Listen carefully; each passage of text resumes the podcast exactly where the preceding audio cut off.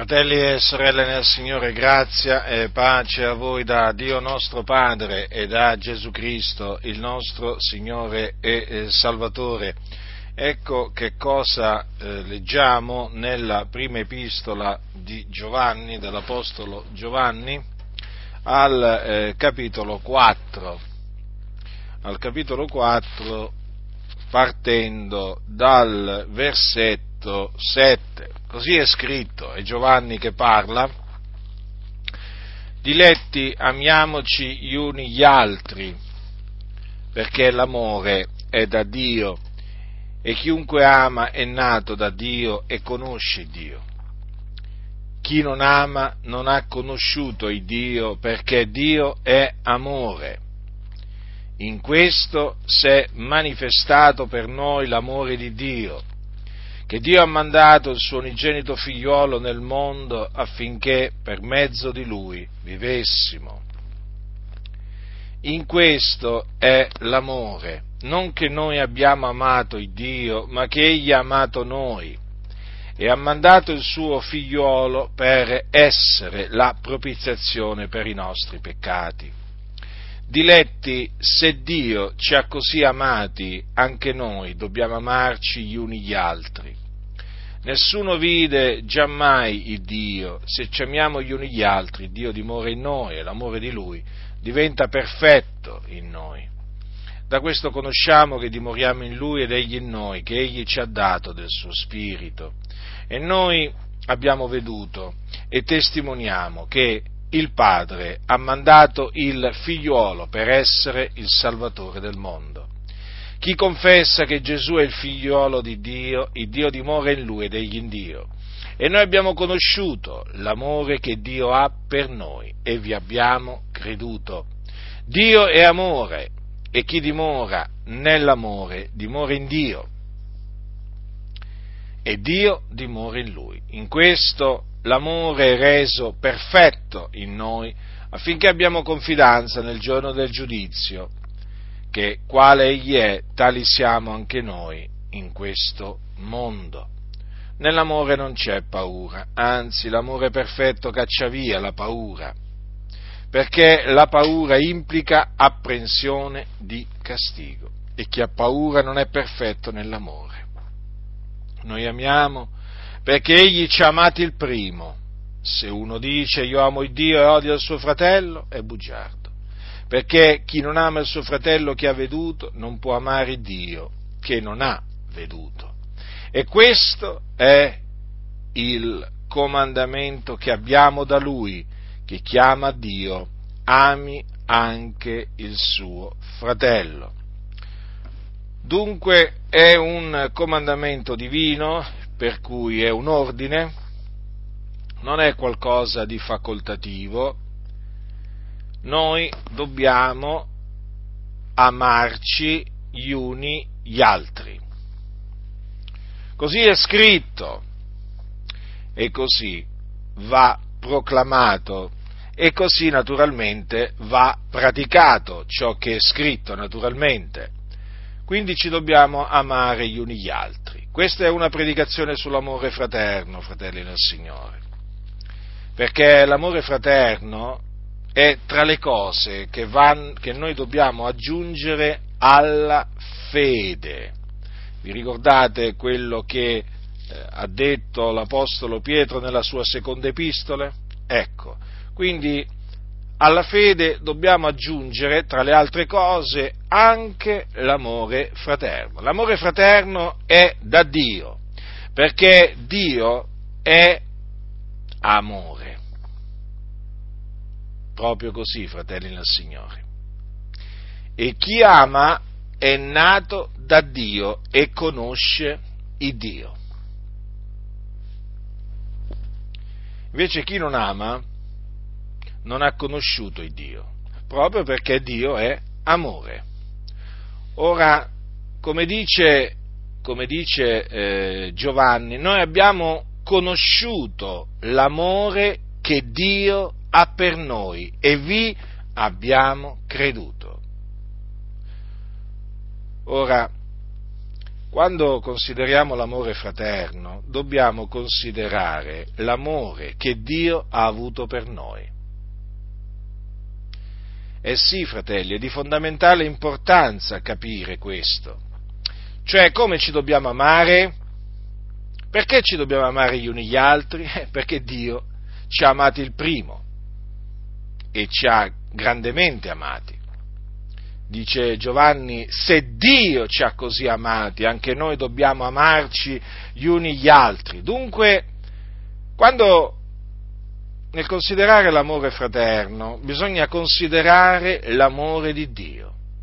Lo ripeto, è di fondamentale importanza considerare il grande amore che Dio ha manifestato verso di noi, perché nel considerare il suo grande amore per noi, poi, comprendiamo perché noi, figliuoli di Dio, da Lui rigenerati mediante la parola di verità, ci dobbiamo amare gli uni gli altri.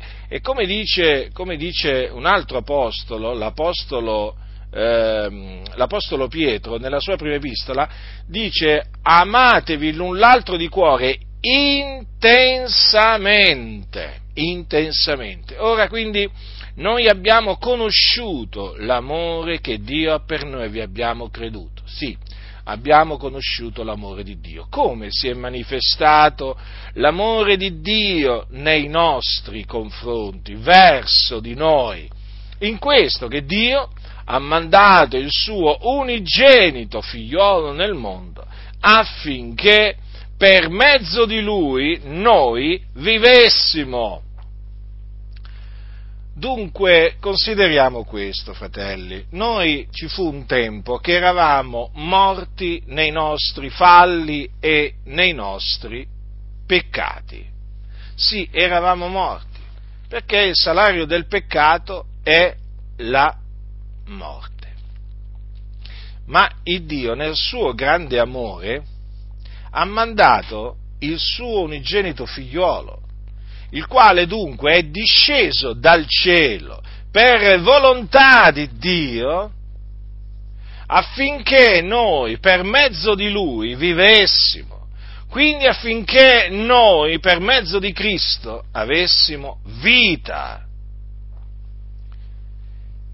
E di fatti noi abbiamo vita nel nome del figliuolo di Dio perché abbiamo creduto che Gesù di Nazareth è il Cristo, il Cristo che doveva venire nel mondo e che Dio poi ha mandato nel mondo. Ecco in che maniera, fratelli, noi abbiamo ottenuto vita per mezzo di Cristo o in che maniera noi siamo stati vivificati per mezzo di Cristo. Che cosa dice Giovanni verso la fine del, della storia di Gesù di Nazareth che lui ha scritto? Dice Gesù fece in presenza dei discepoli molti altri miracoli che non sono scritti in questo libro, ma queste cose sono scritte affinché crediate che Gesù è il Cristo, il figliuolo di Dio, e affinché credendo abbiate vita nel suo nome. Ecco, vedete, fratelli nel Signore, il Dio ha mandato il suo figliuolo, che è il Cristo, l'unto, affinché noi credendo in Lui, avessimo vita nel suo nome. Sì, nel suo nome. Perché nel suo nome c'è la vita. Cosa disse Gesù? Io sono la vita. Gesù non ha detto solamente di essere la verità o la via, Gesù di Nazareth ha anche detto di essere la vita. E noi fratelli, se noi oggi abbiamo vita, quella che noi non avevamo una volta, lo dobbiamo appunto a Dio, che nel suo grande amore ha mandato Cristo Gesù, affinché noi credendo nel Signore Gesù Cristo, avessimo vita nel suo nome. Guardate, di fondamentale importanza, fratelli, indispensabile. Per avere vita nel nome di Gesù Cristo è indispensabile credere che Gesù è il Cristo, cioè l'unto, il figlio di Dio. Si può credere che Gesù è esistito, si può credere che Gesù era un uomo buono, si può credere che Gesù era un profeta, ma badate bene che credendo solamente questo non si ha vita nel suo nome. Per avere vita nel suo nome è indispensabile credere che Gesù è il Cristo, il figlio di Dio. Vi ricordate quando un giorno Gesù fece questa domanda ai suoi discepoli? Prima chiese loro chi dice la gente che sia il figlio dell'uomo e poi fece loro questa domanda, e voi chi dite che io sia? E Simon Pietro rispondendo disse, tu sei il Cristo, il figliolo dell'Iddio vivente. Questo lo disse perché aveva creduto. Io ho creduto, perciò ho parlato. Quindi Pietro aveva vita. Aveva vita, eh? aveva vita nel nome di Cristo Gesù. Sì, ancora prima del giorno della Pentecoste, ancora prima eh, che Gesù apparisse ai suoi discepoli, dopo essere risuscitato, Pietro aveva vita nel nome di Gesù Cristo perché? Perché credeva che Gesù era il Cristo, il figlio dell'Iddio vivente. Quindi al bando le ciance di tutti coloro che dicono che prima che Gesù apparisse eh, ai suoi discepoli dopo essere risuscitato, no, prima che Gesù apparisse loro, eh, eh, essi, non erano, eh, essi non erano nati da Dio, essi non erano quindi figlioli di Dio. Considerate la menzogna eh, la menzogna che veramente hanno, hanno messo in giro tanti contro eh, i, i discepoli del Signore. No, fratelli nel Signore, ricordatevi questo, quello che sta scritto, sta scritto, e dovete credere a quello che sta scritto. Non credete alle ciance di coloro che veramente hanno in odio la parola, la parola di Dio. Hanno la stessa Bibbia che abbiamo noi nelle loro mani, ma nella loro testa, nella loro mente, hanno un'altra Bibbia, ve lo posso assicurare. E sapete questo in base a che cosa lo dico? In base a quello che loro dicono, non in base a quello che loro leggono, perché quando si presentano dietro i pulpiti questi uomini leggono le stesse cose che leggiamo noi, ma è quando parlano, predicano, spiegano, che allora lì vi accorgete che loro nella loro testa, nella loro mente che è corrotta, hanno un'altra Bibbia Bibbia. Quindi le divergenze sono tali che veramente tra noi e loro non ci può essere nessuna comunione, perché loro leggono una cosa e ne dicono una completamente diversa. Dunque, vedete, fratelli del Signore, affinché per mezzo di Lui noi vivessimo. Vi ricordate quando eravamo senza Cristo? Vi ricordate quando eravamo senza Dio?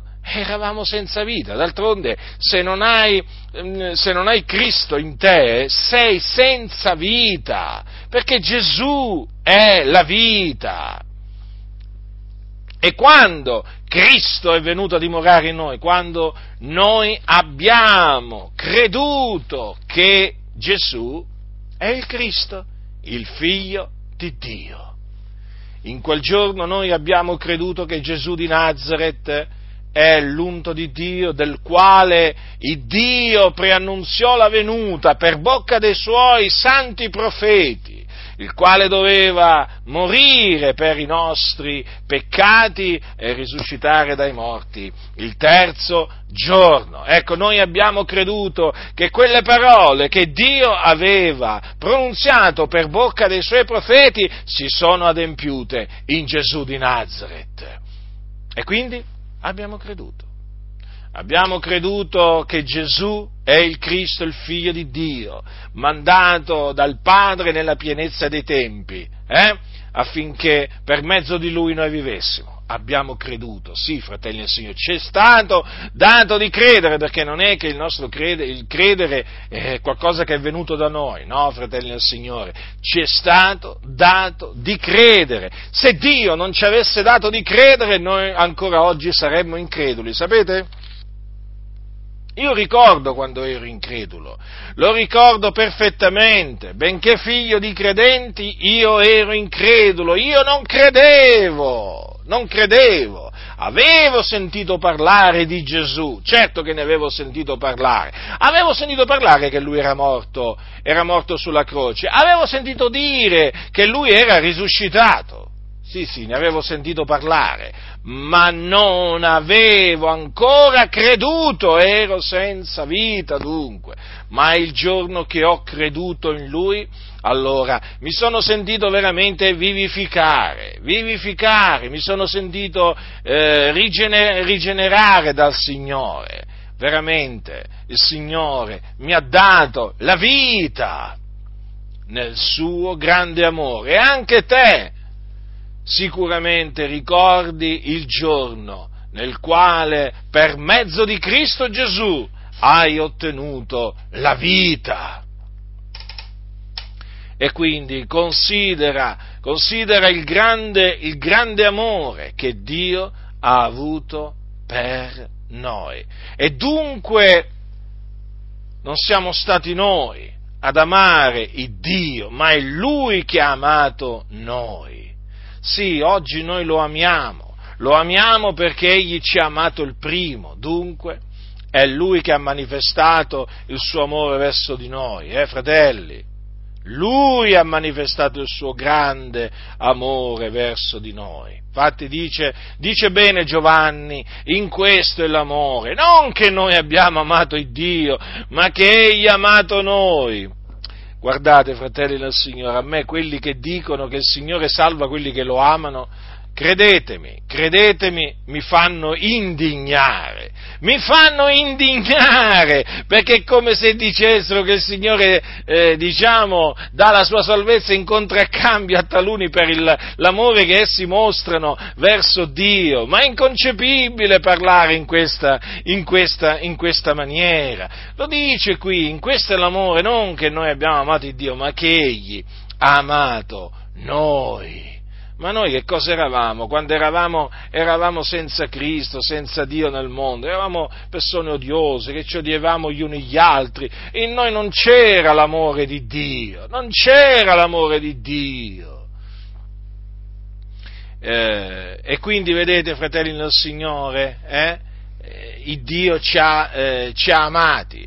E come dice, e come dice sempre Giovanni, eh, in questo è l'amore, non che noi abbiamo amato Dio, ma che Egli ha amato noi e ha mandato il suo figliolo per essere la propiziazione per i nostri peccati. Quindi Egli ci ha amati e ha mandato il suo figliolo per essere la propiziazione per i nostri peccati. Notate bene che questa è la seconda volta che Giovanni spiega in che maniera l'amore di Dio si è manifestato verso di noi e mette sempre in Mette, mette, sempre diciamo, l'accento diciamo così, sul fatto che Dio ha mandato il suo figliuolo lo ha mandato, vedete, sia nel versetto 9 sia nel versetto 10, si viene detto che Dio ha mandato il suo figliolo. Allora dove era il figliolo di Dio?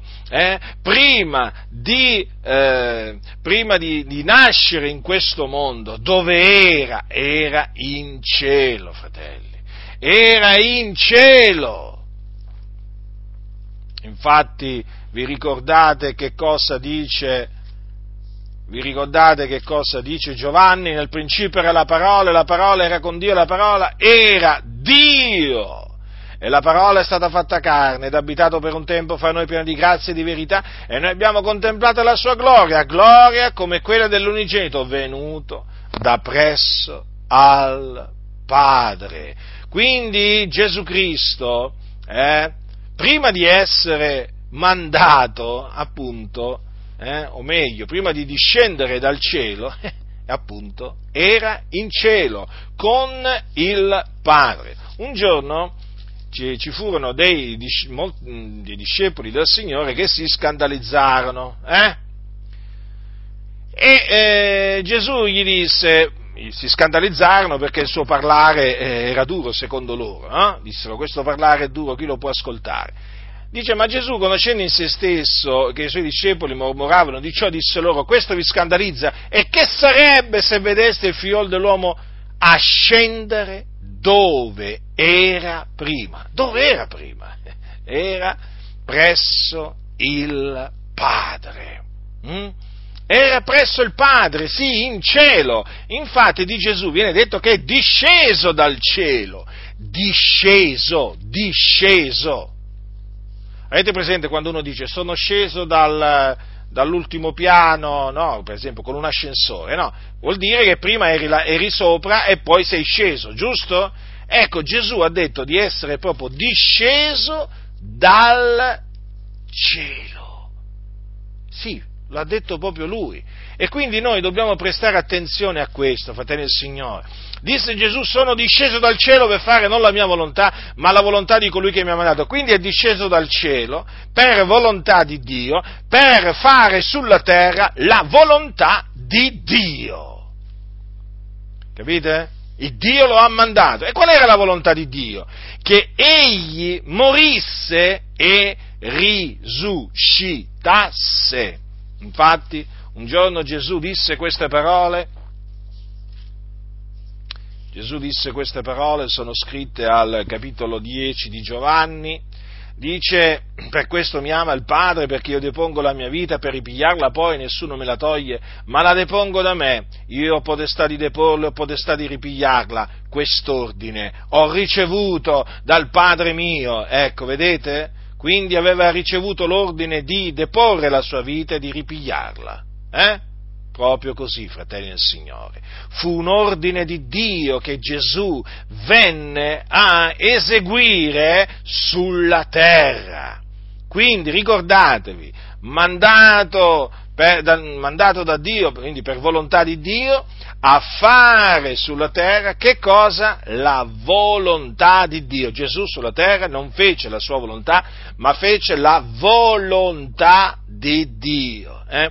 Vedete dunque che Giovanni mette enfasi sul fatto che il Dio, cioè il Padre, ha mandato il suo figliuolo nel mondo.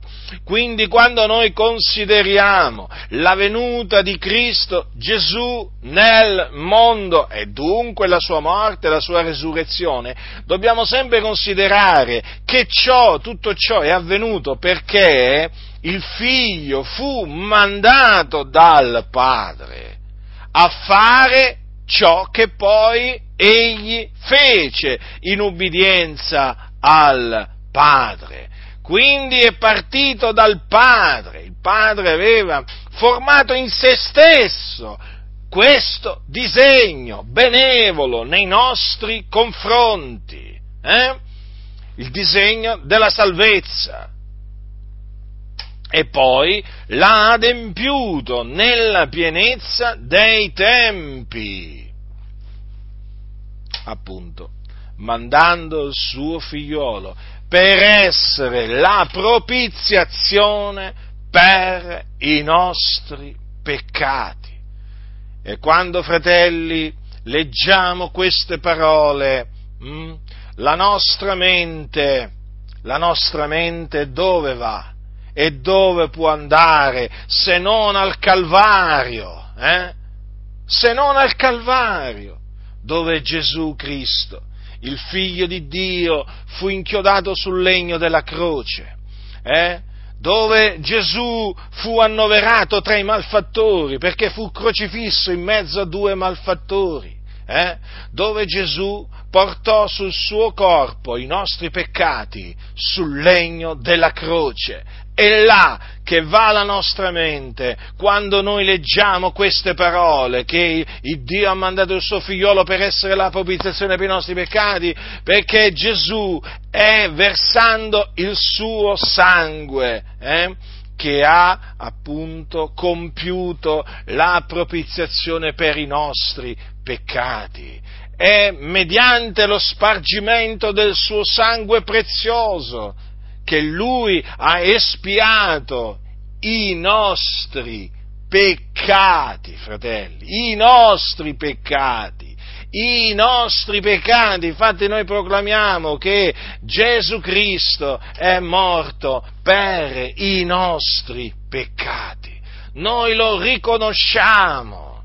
Questa è stata la manifestazione dell'amore di Dio ha mandato il suo figliolo per essere la propiziazione per i nostri peccati. Sotto la legge il Dio aveva ordinato che un giorno all'anno, nel giorno dell'espiazione, il sommo sacerdote, eh, con del sangue non suo, quindi con del sangue di animali, doveva entrare nel luogo santissimo e appunto compiere un rito particolare affinché, affinché il popolo fosse perdonato per i peccati che aveva commesso. Sì, fratelli nel Signore. E sapete cosa doveva fare il sommo sacerdote?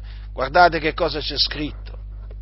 C'è scritto così, fratelli. Metterà il profumo sul fuoco davanti all'Eterno affinché il numero del profumo copra il propiziatorio che è sulla testimonianza e non morrà. Poi prenderà del sangue del giovenco e ne aspergerà col dito il propiziatorio dal lato d'Oriente farà sette volte l'aspersione del sangue col dito davanti al propiziatorio. Eh? E il propiziatorio era dove? Nel luogo santissimo, dove appunto doveva entrare il sommo sacerdote con quel sangue e aspergere col dito, con quel sangue, il propiziatorio, che appunto si trovava sopra l'arca. Vedete, fratelli? eh, figura naturalmente di quello che poi il nostro sommo sacerdote, secondo l'ordine di Melchisedec, e quindi secondo un ordine superiore a quello di Arone, avrebbe fatto nella pienezza dei tempi, quando avrebbe sparso il suo proprio sangue per compiere la propiziazione per i nostri peccati e con quel sangue sarebbe entrato in un santuario non fatto ma, da mano d'uomo, ma nel cielo stesso. Così è scritto, fratelli nel Signore, così è scritto. E quindi, fratelli, vedete, considerate il, il, piano, il, piano, il piano, di Dio, eh? un piano veramente meraviglioso, d'altronde Dio è meraviglioso, ha, compiuto, ha, ha, ha formato un piano meraviglioso che poi ha mandato ad effetto, eh? ma perché Dio è amore, capite? Dio è amore, Dio è amore.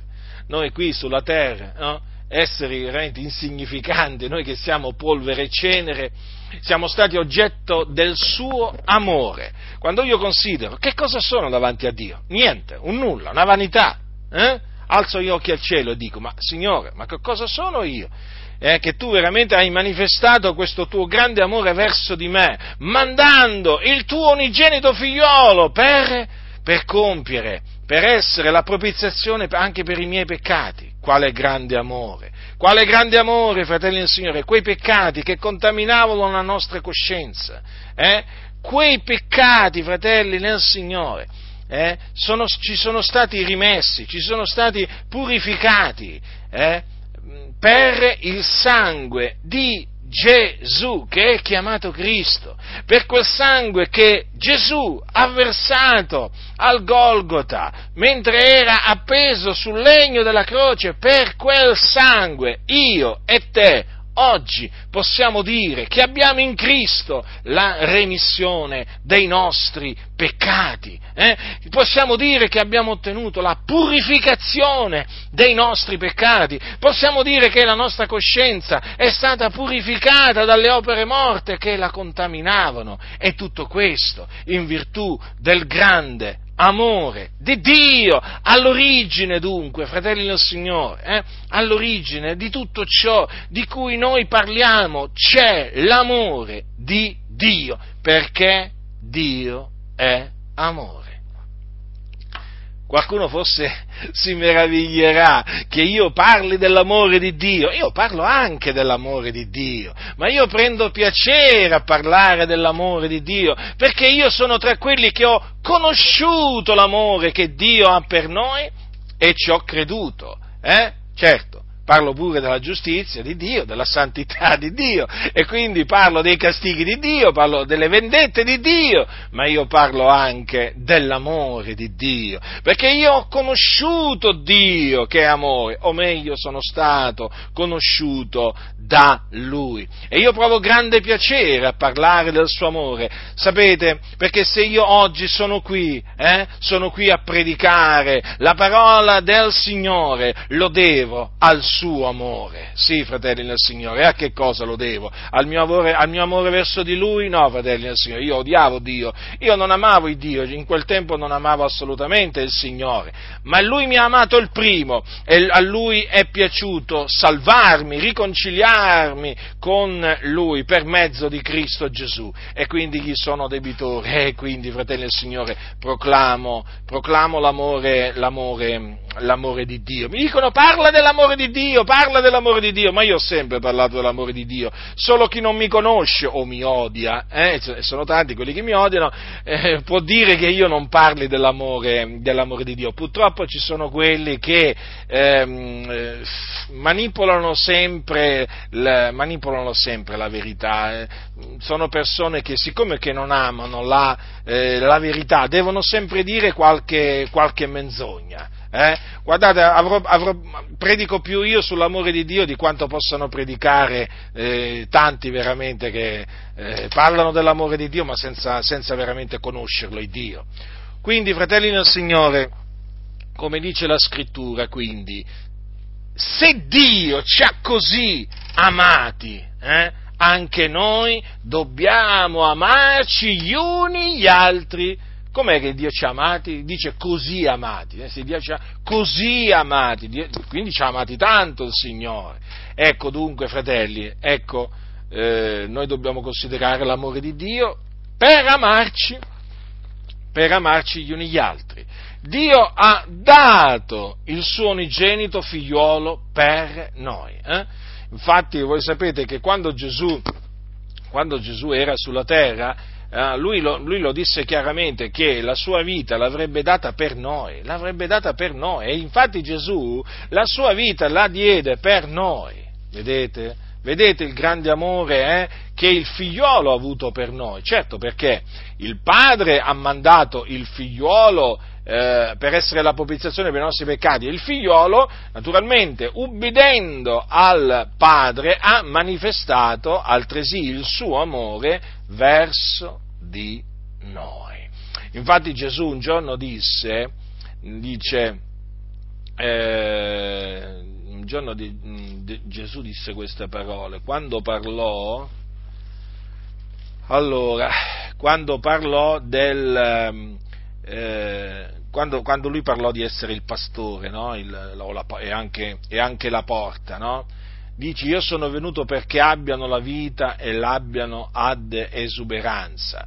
Io sono il buon pastore, il buon pastore mette la sua vita per le pecore. Infatti Gesù ha messo la sua vita per noi. Eh? Io sono il buon pastore, conosco le mie, le mie mi conoscono, come il Padre mi conosce io conosco il Padre e metto la mia vita per le pecore. Ecco dunque, vedete? Hm? Il suo amore verso di noi come si è manifestato? Ha dato la sua vita, lui il giusto, il santo, il principe della vita, il principe della pace, lui il giusto, eh? lui, colui che non ha conosciuto peccato, ha dato la sua vita per noi. Vi ricordate che cosa disse Gesù allora? Questo è il mio comandamento, che vi amiate gli uni gli altri come io ho amato voi, nessun amore più grande che è quello di dare la sua vita per i suoi amici. Ecco, Gesù ha dato la sua vita per noi, fratelli? Mm? quindi noi dobbiamo dare la nostra vita per i fratelli. vedete Gesù cosa ha detto anche in un'altra circostanza? Come io vi ho amati, anche voi amatevi gli uni gli altri. Com'è che ci ha amato Gesù? Com'è che ci ha amato Gesù? Ci ha amato dando la sua vita per noi, morendo per noi, eh? morendo per i nostri peccati. Quando io considero veramente che cosa ero, hm? che cosa ero veramente senza, senza Cristo e quando, quando, considero veramente che Cristo è morto anche per me, per i miei peccati, dico veramente, Signore, quanto è grande l'amore, l'amore del, quale, del quale tu mi hai, del quale mi hai amato. Sì, fratelli, riflettiamo sempre sull'amore del Padre, eh, riflettiamo sempre sull'amore del figliuolo, perché è solamente riflettendo, eh, considerando l'amore del padre e anche l'amore del figlio, che noi veramente possiamo amarci di quell'amore che la scrittura ci richiede che noi abbiamo no?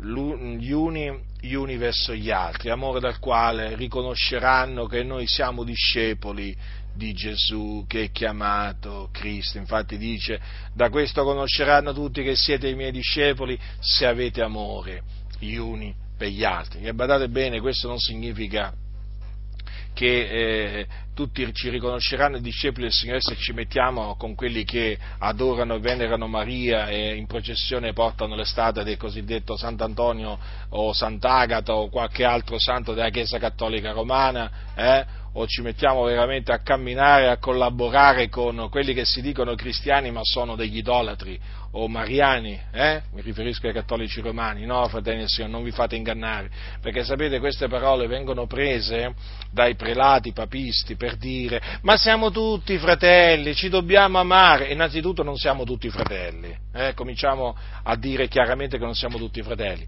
e poi l'amore cammina sempre con la verità, eh? ricordatevi sempre che l'amore cammina assieme alla verità e non assieme alla menzogna, quindi non vi fate sedurre da questi eh, discorsi ecumenici, no? all'insegna del volemo bene, come dicono a Roma, capito? Eh, noi, noi, I figlioli di Dio si devono amare gli uni gli altri, ma appunto i figlioli di Dio. Quindi non è che noi ci mettiamo, ci mettiamo con i figlioli del, di ira eh? o, o, con i figlioli del diavolo. A fare che cosa? Eh? Disubbidiremmo, disubbidiremmo, al Signore. Quindi dobbiamo, amore, dobbiamo avere amore gli uni per gli altri, ma quegli uni per gli altri significa Gesù a chi si riferiva? Ai figlioli di Dio. E certo, questo naturalmente non significa mica che noi non dobbiamo amare il prossimo, eh, ci mancherebbe altro, eh. no, però chiaramente quelle parole, quelle parole Gesù le ha dette in un contesto ben preciso, anche come quando Giovanni parla dell'amore che dobbiamo avere gli uni per gli altri, sta parlando ai figlioli di Dio, io sto parlando ai figlioli di Dio in questo preciso momento, eh? a voi fratelli e sorelle nel Signore. Quindi, ci dobbiamo amare gli uni gli altri come Dio eh, ci ha amati, come il figliuolo ci ha amati. Dunque vedete quanto, quanto è importante, fratelli nel Signore, l'amore, l'amore, l'amore fraterno. Eh? L'amore è eh, l'amore da Dio, fratelli, non lo dimentichiamo mai, perché Dio è amore. E badate bene che chi non ama il suo fratello, hm, chi non ama il suo fratello eh, non, è, non, è, da Dio, eh, non, conosce, non, conosce, Dio, la scrittura è chiara, eh? la scrittura è chiara, chi non ama non ha conosciuto il Dio perché Dio è amore. Quel chi non ama significa, guardate, ve lo dico con ogni franchezza, chi si dice cristiano eh? Chi si dice cristiano? Sapete che oggi tanti si dicono cristiani, no? Tanti si dicono credenti e così via. Ora qui dice, chi non ama non ha conosciuto il Dio perché Dio è amore. Quindi si va sul sicuro. Quando si vede qualcuno che si dice cristiano e non ama i figlioli di Dio, quello non ha conosciuto il Dio perché Dio è amore. Mm? Chi non ama rimane nella morte. Eh, fratelli, questo anche è scritto, chi non ama rimane nella morte, chi non ama. E come dice sempre Giovanni, eh, che non è tanto amato nelle chiese, eh, come anche l'apostolo, l'apostolo Paolo, eh, come dice Giovanni, da questo sono manifesti i figlioli di Dio. Dei figlioli del diavolo. Chiunque non opera la giustizia non è da Dio, e così pure chi non ama il suo fratello. Avete notato? Chi non ama il proprio fratello non è da Dio, ma può dire di essere cristiano, ma può dire tutto quello che vuole. Non è da Dio. Chi non ama rimane nella morte, è morto nei suoi falli, nei suoi peccati, è uno che cammina nelle tenebre, è uno che cammina nelle tenebre. Considerate, fratelli, che Giovanni fa un'affermazione che spesso mi ha fatto riflettere. Hm? Quando dice, ascoltate, non vi meravigliate, fratelli, se il mondo vi odia. Noi sappiamo che siamo passati dalla morte alla vita perché amiamo i fratelli. Rifletteteci. Noi sappiamo Riflettete queste parole. Noi sappiamo che siamo passati dalla morte alla vita, sì, perché noi eravamo morti e poi siamo stati vivificati. E perché non lo sappiamo? Perché amiamo i fratelli. Io mi ricordo ancora che una cosa, non la, non la posso mai dimenticare, perché quando si passa dalla morte alla vita succede questo. Io quando ho creduto nel Signore Gesù Cristo, hm, quando ho conosciuto l'amore di Dio, eh, perché il Signore mi ha rigenerato, mi ha salvato, io eh, ho cominciato a sentire amore verso i fratelli. Quello che non sentivo prima, benché mi dicessi cristiano evangelico, quando mi dicevano, ma tu Budindaro di che religione sei? Beh, dicevo, io sono cristiano evangelico, ah tu sei cristiano evangelico, quindi voi non avete statue, quindi voi non avete i preti, non avete la confessione, sì, sì, esattamente, esattamente. Mm? eh, io mi definivo cristiano, cristiano evangelico, certamente non mi definivo cattolico, anzi io avevo in avversione il cattolicesimo già a quel tempo, pensate un po' voi, eh? Io non potevo vedere le basiliche cattoliche già a quel tempo. Eh? Andavo alla basilica di, di, del paese dove stavo semplicemente perché, perché andavo all'oratorio. C'avevano l'oratorio e allora praticamente io andavo là a giocare, eh? ma per il resto però statue, incensi, queste cose qui proprio non le potevo, ne, non le potevo vedere proprio. Anche i preti, eh? non è che li potevo, li potevo tanto, tanto vedere, però insomma. Il discorso quindi qual è? Che io quando eh, il Signore mi ha salvato ho cominciato proprio ad amare i fratelli, ho cominciato a sentire dentro di me questo, questo amore che non avevo prima verso i santi dell'Altissimo. Eh? È così, fratelli nel Signore. Noi sappiamo che siamo passati dalla morte alla vita perché amiamo i fratelli. E di questo, e di questo si accorsero pure quelli appunto che mi avevano conosciuto. Eh? che mi avevano conosciuto e vedevano che io, quelli del mondo naturalmente, eh, e vedevano che io nei loro confronti non ero più lo stesso, non mostravo più quell'interesse eh, non, che, che, che mostravo prima eh? Adesso mi, mi, volevo solo parlargli del Signore, volevo annunziargli la verità, ma non, non gradivo più stare in loro presenza per, eh, per divertirmi o per, per, parlare di cose vane o per, e così via.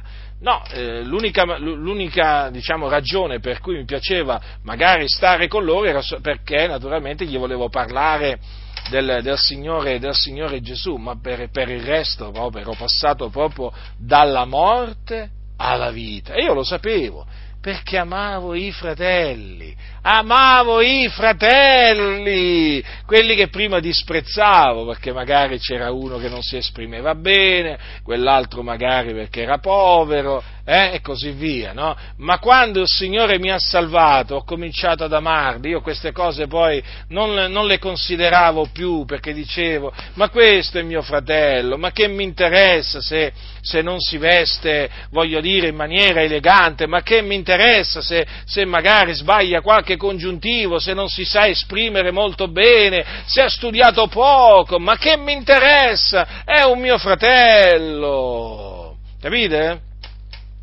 E quindi naturalmente comincia ad amare anche quei fratelli che sono poveri, no? Poveri, ma proprio poveri, proprio in, in, nel, vero, cioè nel vero senso della parola, nel senso che sono poveri perché, eh, perché hanno poco. Ecco, perché hanno molto, hanno molto poco, i poveri che sono tanto disprezzati oggi in mezzo alle chiese, sapete come vengono guardati i poveri oggi, no? Uh, come vengono guardati, sono una sorta di pericolo, pericolo costante per le chiese, no? sono una vergogna. Ormai per tante chiese avere i poveri in mezzo a loro è una vergogna, è una vergogna, devono esserci solo ricchi, ricconi, d'altronde no? più ricchi ci sono meglio è, giusto? Per loro, per questi scellerati, no? Perché così li spolpano, eh? così gli estorcono più denaro, più denaro possibile, ecco perché ormai tante tante, tante chiese sono diventate un po', sapete come sono diventate? Sono diventate un po' come, come la, la famiglia dell'amore e che è una setta diabolica formata, eh, che diciamo nacque diverso tempo fa, fu fondata da un certo David Berg, un falso profeta, e questi qua che cosa, che cosa usavano e usano tuttora? No? Usano praticamente, usa, usano, diciamo, eh, usano le donne per adescare eh, eh, nuovi, per fare nuovi adepti. No? per fare proseliti. Eh? Sì, si presentano come evangelici, eh? dicono Gesù ti ama, Dio amore, cantano dei cantici e così via, eh? però hanno questa caratteristica, boh, oltre a tutte le eresie che hanno, eresie di distruzione, di eresia di perdizione, hanno appunto questa, mh, mm, eh, questo, diciamo, eh, come si dice, questa tecnica no? eh, di adescamento, praticamente mandano le loro mogli, le loro fidanzate, no? Eh, a evangelizzare, dicono loro, o meglio a pescare gli uomini, ma più che pescare gli uomini li vanno ad adescare perché talvolta si vanno a mettere fuori dai nightclub o altrimenti addirittura vanno dentro i nightclub con la scusa di evangelizzare ma vanno per adescare. E praticamente qual è l'obiettivo di questa, di questa cosiddetta evangelizzazione? Quella di adescare gli uomini ricchi, facoltosi. E allora queste donnicciuole cariche di peccati agitate da varie cupidicie che imparano sempre e non possono mai pervenire alla conoscenza della verità, naturalmente si vanno a consegnare proprio per ordine proprio della setta, si vanno a consegnare hm, eh, a questi uomini per adescarli e portarli dentro la setta e per naturalmente prendergli più soldi, più soldi possibili. Sì, sì, sì, ma questo so, ci sono testimonianze a tale riguardo che appunto miravano ai ricchi e certamente non ai poveri. Eh? e infatti eh, poi in questa maniera sono riusciti a incrementare il loro patrimonio eh, diciamo immobiliare. Eh? Sì, sì, succede questo. Allora, ormai tante chiese praticamente usano, usano una, una, una, tecnica, una, tecnica, simile perché loro non è che eh, diciamo, vogliono evangelizzare, no? loro vogliono adescare. Chi vogliono adescare? I ricchi. I ricchi per poi naturalmente sfruttarli e eh, prendere loro quanti più soldi possibili. Io quando mi sono convertito al, al Signore, io ho, ho, particol- ho cominciato a sentirmi particolarmente attratto verso i poveri, verso gli ignoranti capite? Verso i deboli, veramente, fratelli del Signore. E sentivo una repulsione forte verso quelli che si presentavano come credenti evangelici ma erano altezzosi, arroganti, eh, non facevano altro che mettere in mostra le loro macchine lussuose, dovevano sempre mettere in mostra i loro beni materiali, parlare di soldi, perché purtroppo la situazione è questa, eh, e mi dava un fastidio tremendo un fastidio tremendo e mi dà fastidio ancora oggi. Eh? Mi dà fastidio ancora oggi. Quindi vedete, noi, pass- noi, sappiamo che siamo passati dalla morte alla vita perché amiamo i fratelli e l'amore naturalmente si deve manifestare, eh, si manifesta in tante maniere l'amore, l'amore fraterno. Vedete qua che cosa dice. Eh, che cosa dice Giovanni? Noi abbiamo conosciuto l'amore da questo, che Egli ha dato la sua vita per noi, noi pure dobbiamo dare la nostra vita per i fratelli. Ma se uno ha dei beni di questo mondo e vede il suo fratello nel bisogno e gli chiude le proprie viscere, come dimora l'amore di Dio in lui? Figlioletti, non amiamo a parole con la lingua, ma a fatti e in verità. Da questo conosceremo che siamo della verità e renderemo sicuri i nostri cuori dinanzi a Lui. Ora, notate che appunto qua noi siamo ancora una volta esortati ad amarci gli uni gli altri come Cristo ha amato noi. Cristo ha dato la sua vita per noi, noi pure dobbiamo dare la nostra vita per i fratelli. Eh? E appunto se vediamo un nostro fratello nel bisogno, quindi nel bisogno, eh, nel bisogno lo dobbiamo aiutare, perché così si manifesta l'amore fraterno, eh? perché altrimenti Se vediamo un nostro fratello nel bisogno e eh, naturalmente ci rifiutiamo di aiutarlo, come dimorerà, come dimora l'amore di Dio in, no, in noi? Eh?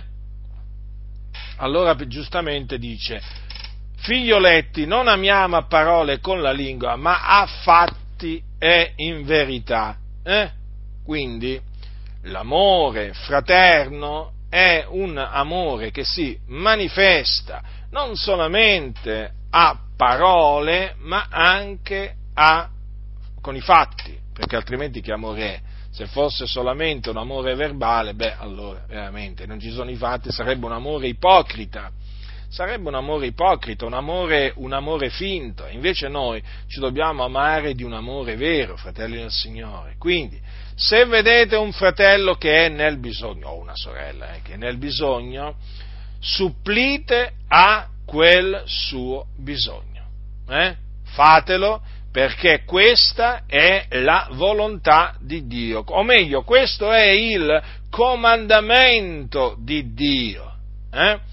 Da questo conosceremo che siamo della verità e renderemo sicuri i nostri cuori dinanzi a Lui. Come dice anche Giovanni, sempre Giovanni, dice, se ci amiamo gli uni gli altri, Dio dimora in noi e l'amore di Lui diventa perfetto in noi. Quindi, fratelli del Signore, ho voluto ricordarvi, ho voluto ricordarvi eh, l'amore, l'amore, fraterno, eh, perché, perché, spesso si rischia di dimenticarcene dell'amore, della, dell'amore fraterno. Eh, mi, mi, ha sempre colpito mi ha sempre colpito un'esortazione che è scritta, che è scritta in, eh, nell'epistola agli ebrei, questa esortazione dice l'amore fraterno continui fra voi, continui, eh? quindi non si deve fermare, deve proseguire, fratelli, proseguire fino alla fine, perché ci dobbiamo amare gli uni gli altri, mica un giorno solo, un mese eh, o un anno solo. No, no, no, ci dobbiamo amare gli uni gli altri tutti i giorni della nostra vita. Finché si può dire oggi, ci dobbiamo amare. Io devo amare te, tu devi amare me. L'amore naturalmente deve essere reciproco. Eh? Notate che c'è scritto gli uni gli altri, non è mica amore a senso unico, eh? è, come è, come l'amore, tra marito e moglie, che è un amore a senso unico. Eh, e che solo, solo, il marito deve amare la moglie, no, la moglie non deve amare il marito, eh, no, certo che la moglie deve amare il marito, si devono amare gli uni gli altri, no? infatti si sposano perché si amano due, no? Vabbè, ci sono anche quelli che si sposano perché non si amano, però voglio dire, chi veramente voglio dire, si sposa, eh, si sposa perché si deve sposare, oh, eh, si sposa perché, perché ama, perché sennò uno che va a sposare un altro senza amarlo, io veramente mi domando talvolta come fanno taluni a sposarsi se non si amano, ma veramente è terribile, perché ci sono anche questi, purtroppo ci sono matrimoni, persone che si sposano senza che si amano, perché anzi molti si sposano perché amano il denaro, pensate un po' voi. Quindi l'amore fraterno continui fra voi, quindi l'amore fraterno significa eh, l'amore dell'uno verso l'altro, quindi deve essere, ci, deve essere, ci, deve essere, l'amore mio verso di te l'amore tuo verso di me, eh?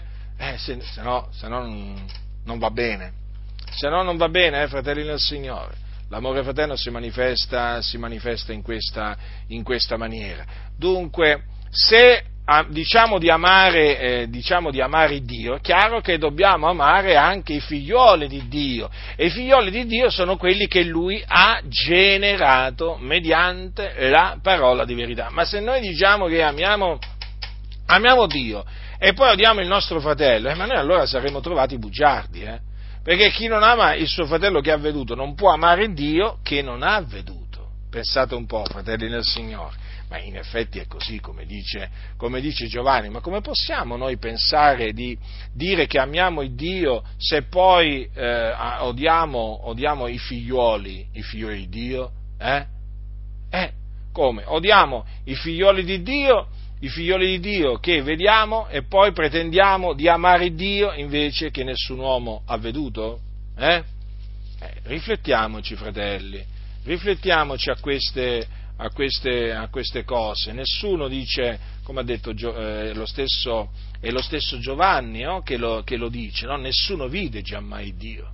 Quindi, eh, come possiamo veramente dire di amare il Dio che non, che non, abbiamo, che non abbiamo, veduto? Eh?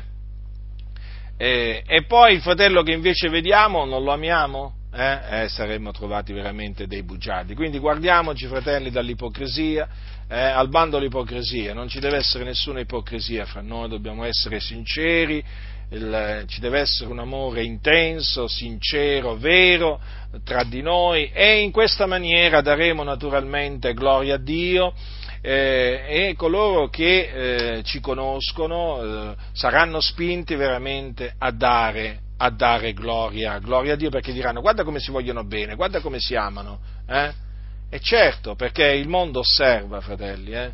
Guardate che il mondo osserva, il mondo ci osserva molto più di quanto noi possiamo immaginare talvolta, eh?